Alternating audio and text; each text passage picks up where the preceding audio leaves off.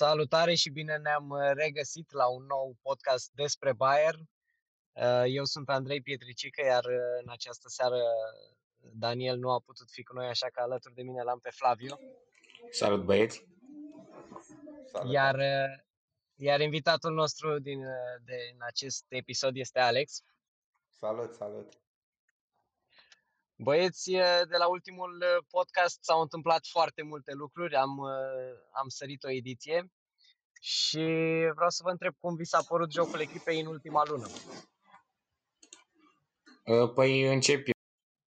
Că am arătat ok pe alocuri, n-am jucat cel mai frumos fotbal, poate cel mai spectaculos, am avut și două rezultate negative, dar e oarecum de înțeles pentru că a dispărut acea pauză de iarnă pe care o aveam în fiecare sezon și am avut și deplasarea pentru Mondialul Cluburilor. A fost diferența de fus orar, au fost două meciuri pentru, jucate pentru un trofeu și cred că de-aia am avut și probleme meciurile cu Bielefeld și Frankfurt. E bine că ne-am redesat pentru partida cu Lazio, unde am arătat mai mult decât ok și după am avut parte și de o demonstrație de forță în Bundesliga cu Köln.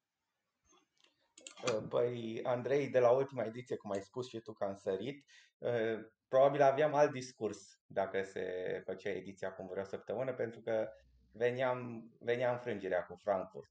Dar după aceea băieții s-au descurcat extrem de bine, chiar foarte bine. Am câștigat cu Lazio și cu Köln, iarăși ne-am descurcat foarte bine, dacă nu era o gafă în defensivă, dar totuși.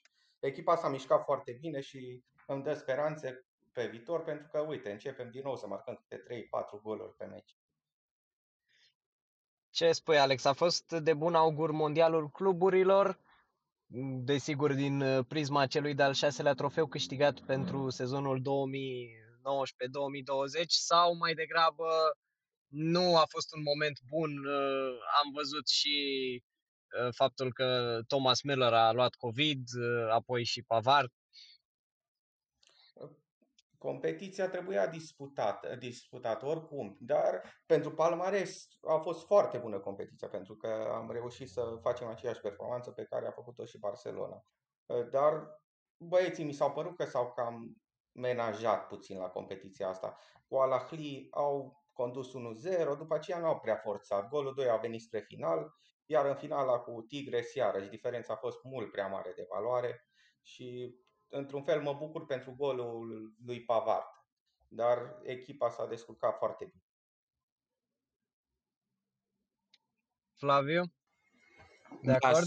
Da, cam de aceeași părere sunt și eu. S-a văzut că nu au fost acolo să dea chiar 100% pentru că cei de la Tigre cel puțin au jucat foarte agresiv și riscau accidentări importante înainte de dubla cu Lazio. A fost problema cu COVID-ul, dar e bine totuși că nu a fost un focar mai mare și am avut, l-am avut absent doar pe Pavard, cred, pentru meciul cu Lazio, dacă nu mă înșel. Așa este. Uh, eu aș remarca iarăși legat de asta, am mai spus-o într-o altă ediție, dar uh, este clar că se iau niște măsuri uh, draconice, aș putea spune, în cadrul clubului, pentru că avem aceste cazuri complet izolate, adică un jucător, maxim doi la un moment dat, ceea ce, ceea ce înseamnă că cu siguranță jucătorii stau la o distanță tot timpul unul de altul, se poartă mască peste tot. Uh, cred că nu este ușor cu siguranță nici pentru ei. Da, e oarecum normal în situația de față, când cred că mai toate echipele din Bundesliga tratează situația la fel, spre deosebire de alte campionate. Mă uitam în Seria A chiar la adversara noastră Lazio, care astăzi trebuia să dispute partida cu Torino, dar nu poate pentru că torinezii au o grămadă de cazuri de corona și aceasta a fost amânată. Oricum, situația este foarte greu de evitat, pentru că nu ai de unde să știi cum e virusul, de la cine îl iei. Poate ar fi mai bine să, cum au fost cazurile de COVID de la noi, când a fost mondialul cluburilor. Probabil că ne-am scăpat, s-au scăpat cei, cel puțin jucătorii respectivi de corona și sunt jucători importanți. Și o să avem apți pentru meciurile ce o să urmeze.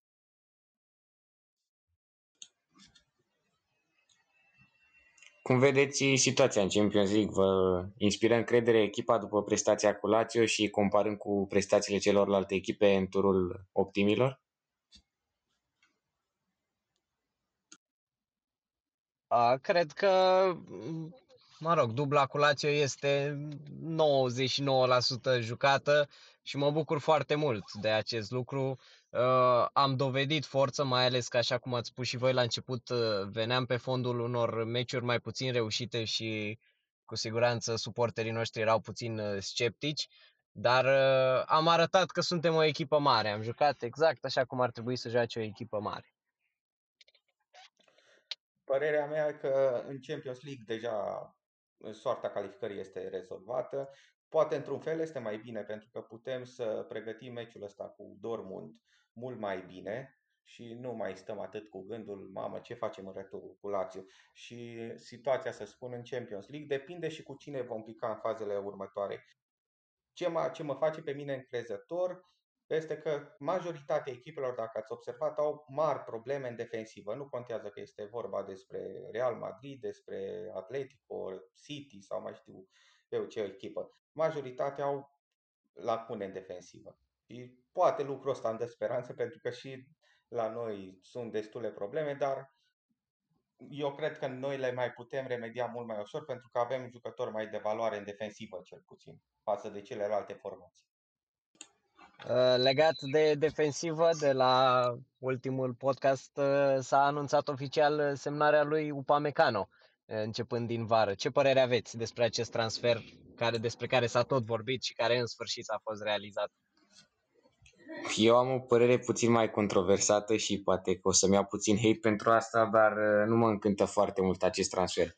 Ok, Upamecano este văzut foarte bine după acel Final 8 de la Lisabona din Champions League, a avut prestații ok și după la Leipzig, dar uh, pe mine nu m-a convins niciodată până la acel Final 8 și nici în acest sezon nu mi s-a părut acel fundaș world class de care am avea nevoie. Cu Liverpool mi s-a părut că are foarte multe carențe în uh, meciurile la Buda, jucat la Budapesta și dacă tot ar fi fost să transferăm un fundaș de la Leipzig, mi-aș fi asumat riscul cu Ibrahima Konate, chiar dacă este injury prone. Eu sunt foarte încântat de Upamecano și sunt sigur că o să înlocuiască cu brio pe Alaba în centrul defensivei. Dar ceea ce mă fac, pune așa puțin pe gânduri, nu știu cum o să formăm noi defensiva în sezonul viitor. Din câte am înțeles, îl vrem și pe Koulibaly și nu prea știu ce facem cu Lucas atunci. Mie îmi place tare mult și Lucas, care o să fie centrul defensivei. Cine o să joace în stânga? Rămâne Davis îl trecem pe Lucas în stânga? Acesta este un punct de întrebare pentru mine. Da, sincer, eu nu prea cred ce se zvonește. Au apărut în ultimele zile niște informații, dar mai degrabă pe niște surse mai puțin credibile despre, despre Koulibaly. Uh, nu, nu mă aștept să-l luăm, sincer să fiu, însă ar fi de amintit că la vară, pe lângă Alaba, pleacă și Boateng 99%, și nu cred că va fi uh, nu cred că va avea o, o meserie ușoară cel care îl va înlocui. Spune-ne tu, Alex, cum ai vedea, apropo de întrebarea pe care ai pus-o oarecum retoric, cum ai vedea tu uh, linia de patru din spate? Pentru mine, uh, linia de fund ar suna cam așa. Oricum, eu aș vrea să înlocuim pe Pavar. Nu mi se pare chiar de titular de nivelul lui Bayern dacă am găsit o soluție mai bună, ar fi excepțional. În centrul defensive eu aș juca, cel puțin din punctul meu de vedere, cu Upamecano și cu Lucas, iar pe banda stângă cu Davis. Flavio?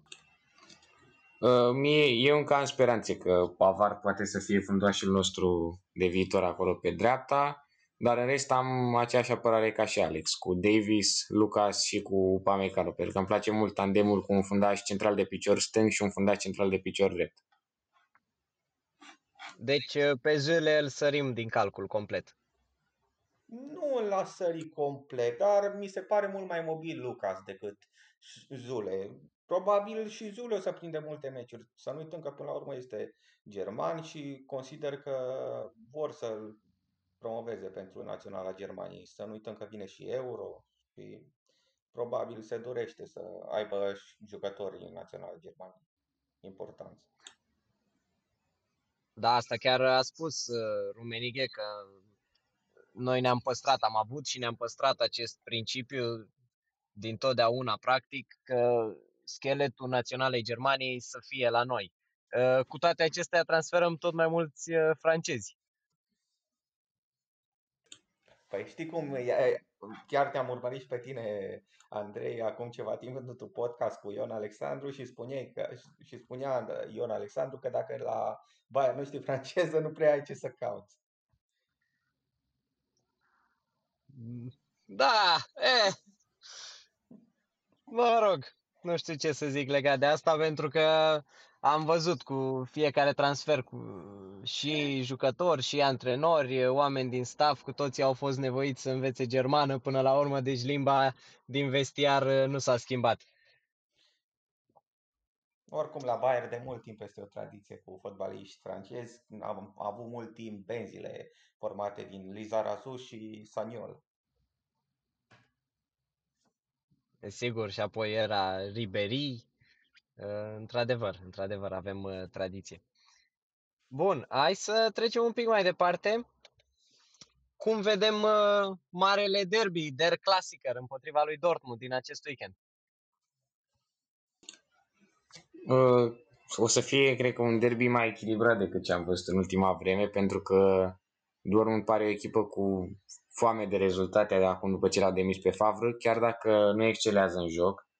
Dar în Champions League cu Sevilla cel puțin au arătat foarte bine. Au legat acum câteva victorii, au bătut autoritar în derbiul cu Schalke și cred că vor să urce și ei în clasament ca să fie cât mai sigur de un loc de Champions League spre finalul sezonului, să nu aibă emoții în ultimele etape la jocurile rezultatelor.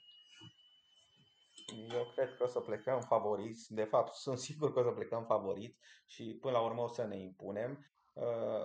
Uh, și dacă câștigăm, o să luăm un avantaj serios în câștigarea titlului. Și să nu uităm că Leipzig joacă astă seară în Cupa Germaniei și este încă un avantaj pentru noi, pentru că ei o să fie obosiți și în caz că o să se încurce Leipzig în etapa următoare și noi îi învinge pe Dortmund, ne cam detașăm și la 5 puncte o să fie cam greu de revenit. Pentru că în meciurile ce urmează, să nu uităm că noi avem returul la Leipzig acasă.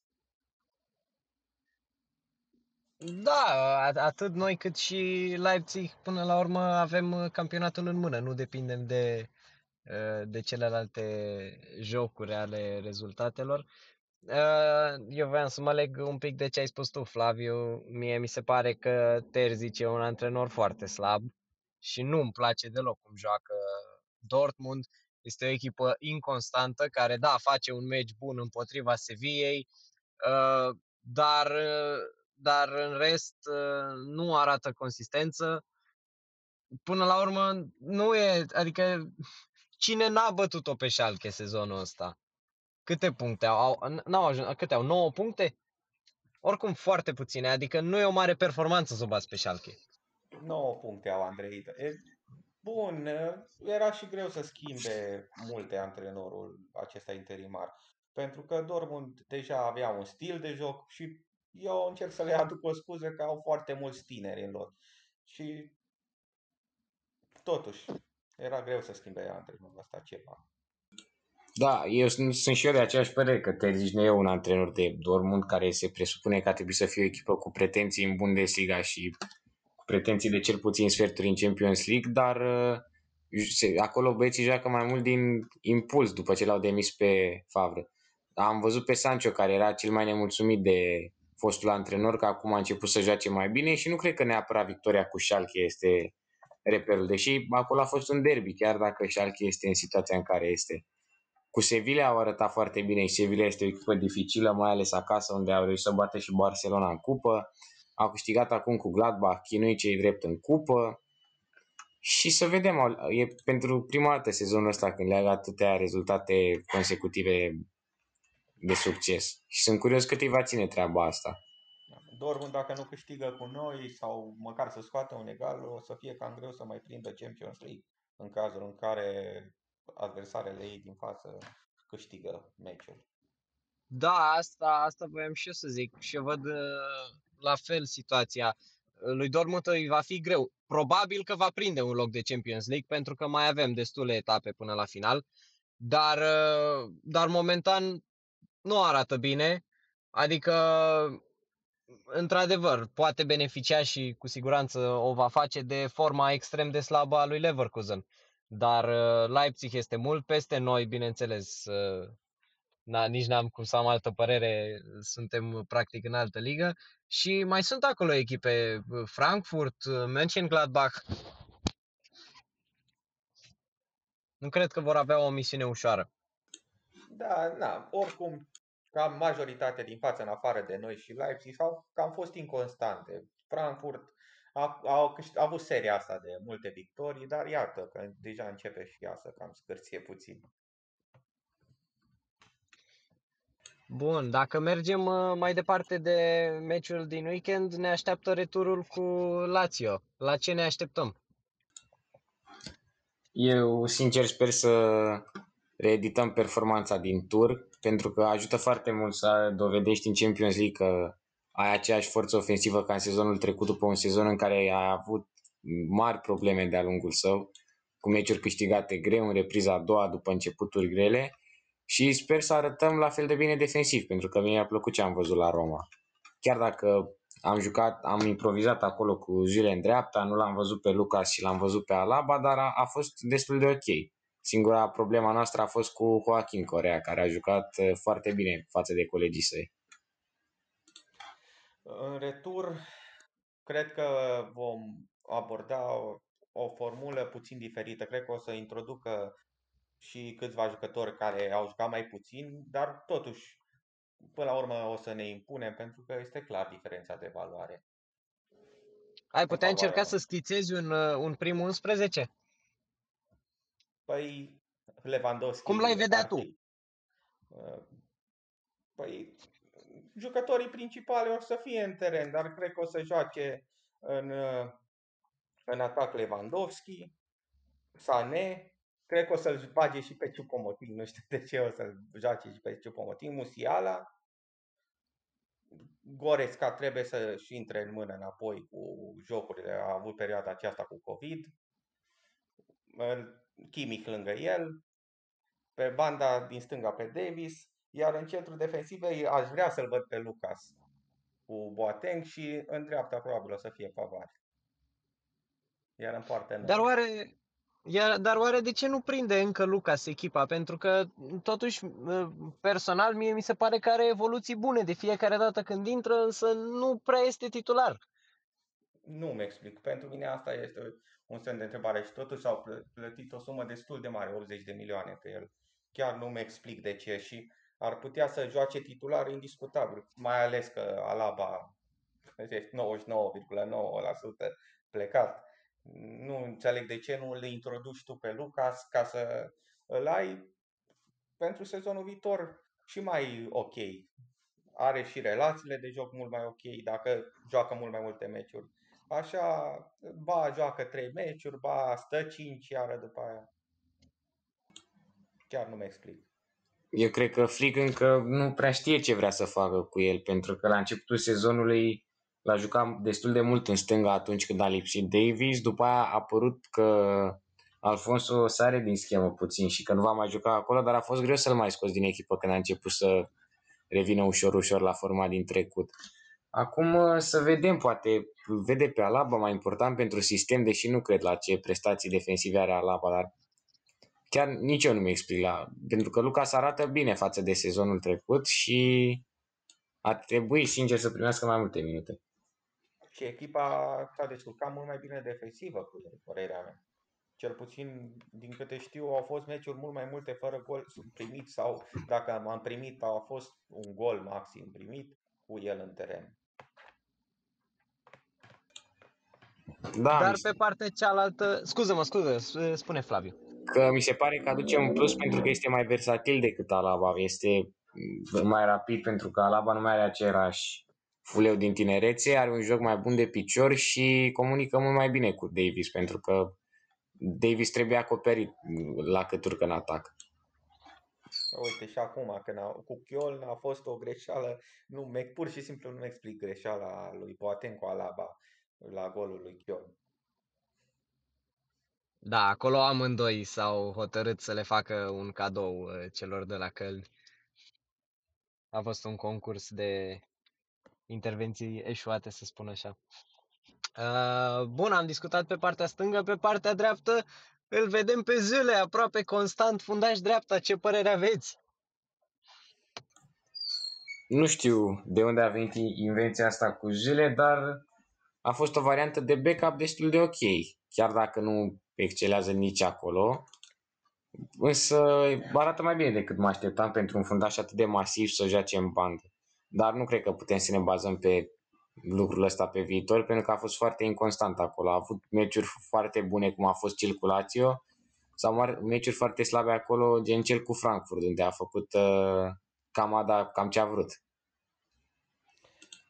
O să fiu destul de scurt cu varianta asta cu șule pe dreapta. Cam asta este încrederea noastră față de Sar.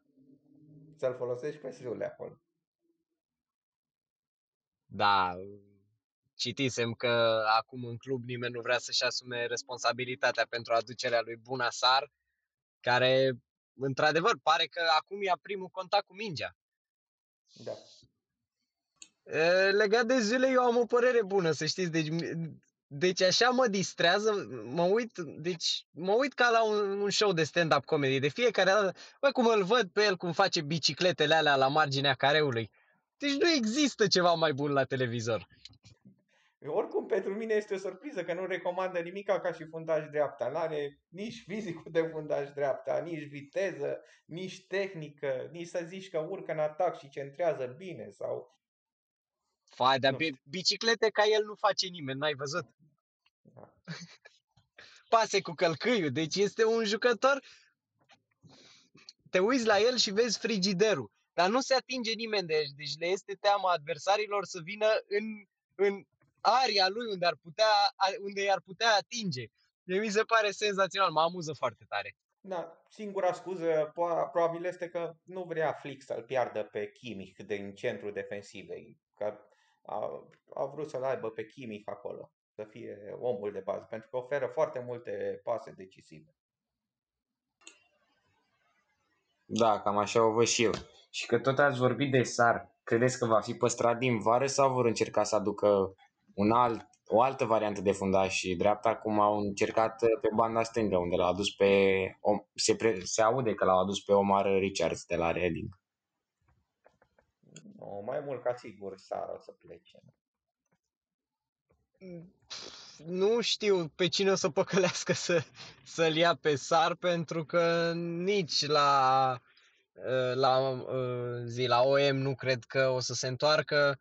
Pare că acest schimb care a avut loc, mă rog, oarecum schimb între uh, Sar și Crizans împrumut uh, nu a dat rezultate și nu știu cine l-ar vrea pe eu de ce am spus că o să plece mai mult ca sigur, din câte am citit în presa, în presa din Anglia, uh, noi cam am vrea să-i dăm pe Sar și cu Isans la schimb cu Max Arons de la Norwich.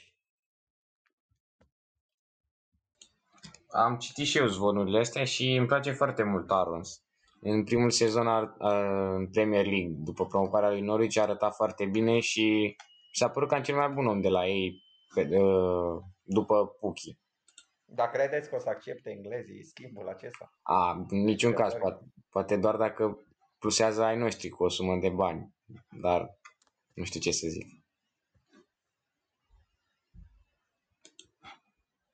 Sau să trecem sezonul viitor la un sistem cu trei fundași centrali, ce părere aveți? Nu cred că o să schimbăm sistemul. Dacă eventual numai dacă n-am luat titlul și să luăm UEFA Champions League sau să nu luăm absolut nimica. Probabil atunci s-ar trece, să zic, la un sistem, o schimbare de sistem. Dar dacă am luat titlul și Champions League sau măcar titlul, nu cred că s-ar face schimbări așa drastice, pentru că dacă o formulă îți aduce succesul, nu cred că ar trebui să schimbi. Și până la urmă Bayern nu are bugetul necesar să transfere un fundaș dreaptă, numai trebuie să-l găsești pe cel potrivit. Sau poate, cum zice Flaviu, Pavard o să fie omul acesta, dar eu personal nu-l văd încă. Mm, da, nu știu ce să zic legat de, de subiectul ăsta cu o apărare formată din trei, pentru că mie, așa cum o simt, cum o văd eu, eu cred că Flick ar vrea.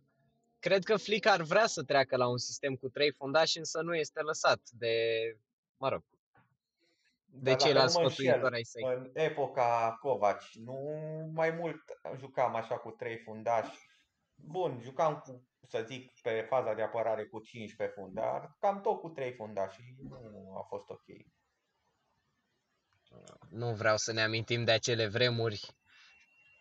Știu că îl Sunt- apreciez foarte mult sunt- pe Covaci.